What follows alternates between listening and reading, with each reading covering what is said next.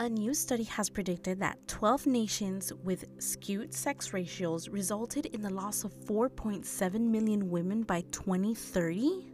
Alright, guys, I think this would be the most difficult episode yet, but thought I should address it. In today's episode, we'll be talking about abortion and its effect on women. Please be warned that some content in the show will be explicit. Now remember, all this information is being used for educational purposes so that you'll always be informed. As the saying goes, knowledge is power.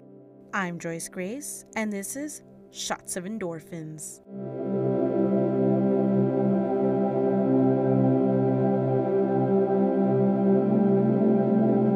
By far, bringing up the conversation of abortion has probably got to be the most hard yet maybe awkward topics yet. And I gotta admit, I like addressing these types of topics. So, with further ado, let's head into the topic about abortion like a rhino charging at a car.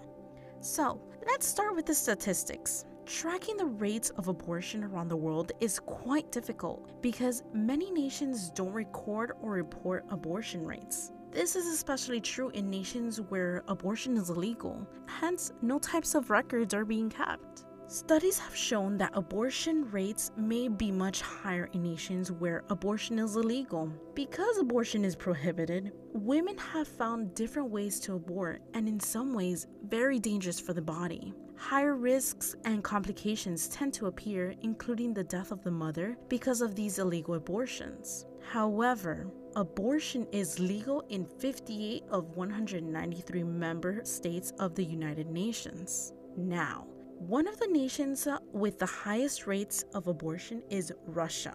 According to the UN reports, Russia's abortion rate is 53.7 per 1,000 women, and the second highest rate would be Vietnam at 35.2 per 1,000 women. But on the opposite end, Mexico has the lowest abortion rate of 0.1 per 1,000 women, followed by Portugal with 0.2. And for those of you wondering, the United States has an abortion rate of 20.8 abortions per 1,000 women. But you know what's astonishing? Since the 1970s, statistics estimated that between 23 million and 25 million women have been lost due to the practice of sex selective abortion, female infanticide, and lower levels of health care for baby girls. And if current trend continues, the number of lost women could actually reach 5.7 million by 2100.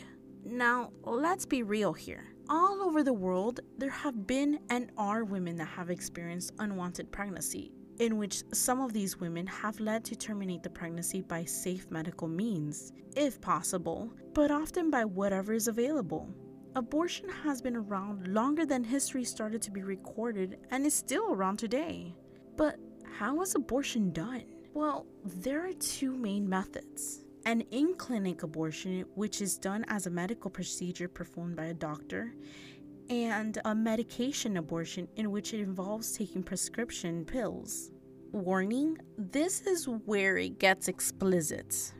For an in clinic abortion, a healthcare provider numbs your cervix with local anesthesia.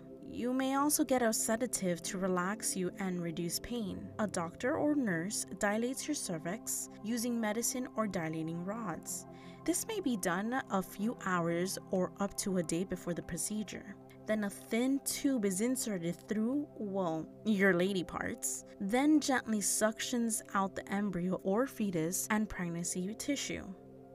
A medication abortion involves taking prescription pills to expel the embryo from the uterus. You may have heard it called the abortion pill, but it's two medications, mifepristone and misoprostol.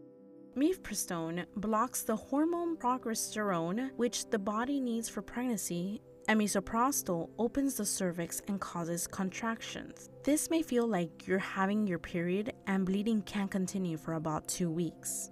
Okay, now that we have that out of the way, let me detail you on a few things that could happen after. 1. Possible physical somatic consequences. Early complications of an abortion, which is injury of the uterus, bleeding, infections, and later complications after an abortion can lead to adhesions in the abdomen, disruptions in menstruations, infertility with no organic cause.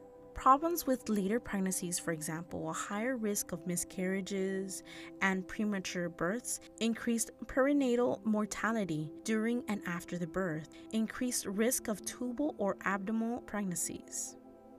2. Psychosomatic consequences of an abortion functional abdominal troubles, functional sexual disorders like libido disorders, orgasm disorders, pain during intercourse, migraine, sleep disturbances, nightmares.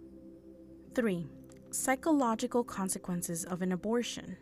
You might experience unfounded and uncontrolled crying, anxiety, severe mood swings and instability, Signs of nervous tension like sweats, trembling, flushing, paleness, and general nervousness, restlessness and tension, possibly even hyperactivity, concentration and memory disorders, depression, feelings of shame and repentance and remorse, thoughts of suicide, feeling of loneliness and inner emptiness, death of feelings, like robot feeling, feeling of lonesomeness, exclusion and isolation, feeling of emotional indifference, feeling of being condemned or dirty in terms of a relationship with a higher power or with people, decreased self esteem, self aggression like nail biting, teeth grinding, scratching, medicine, drug and alcohol abuse, strong reactions to noise that bring the suction curettage to mind like vacuum cleaner noises,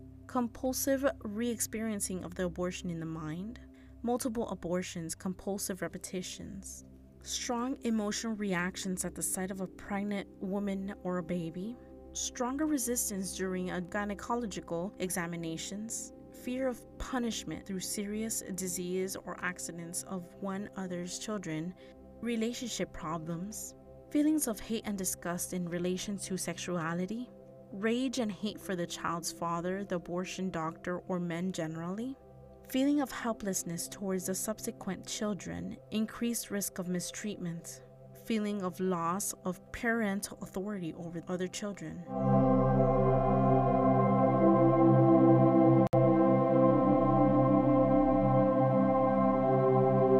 Whew, that's a lot to take in. But we all really need to really think it through very deeply before doing this type of action. Our actions can lead to bigger impacts that later in the future you might regret.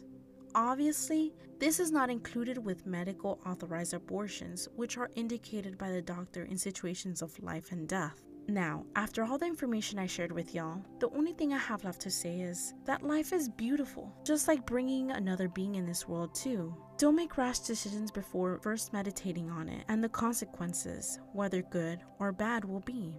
Be happy, enjoy the life to the fullest, and connect with the Almighty Creator.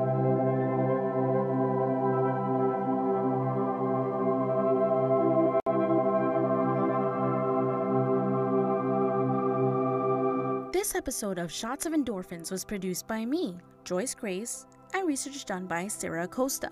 You can also follow the show on Facebook and Instagram by searching up Shots of Endorphins or subscribing to Spotify, Apple Podcast, or any other streaming services you're listening to. And when you do, don't forget to shoot me a greeting. It's nice to meet new people. As always, thanks for listening. And don't forget to smile.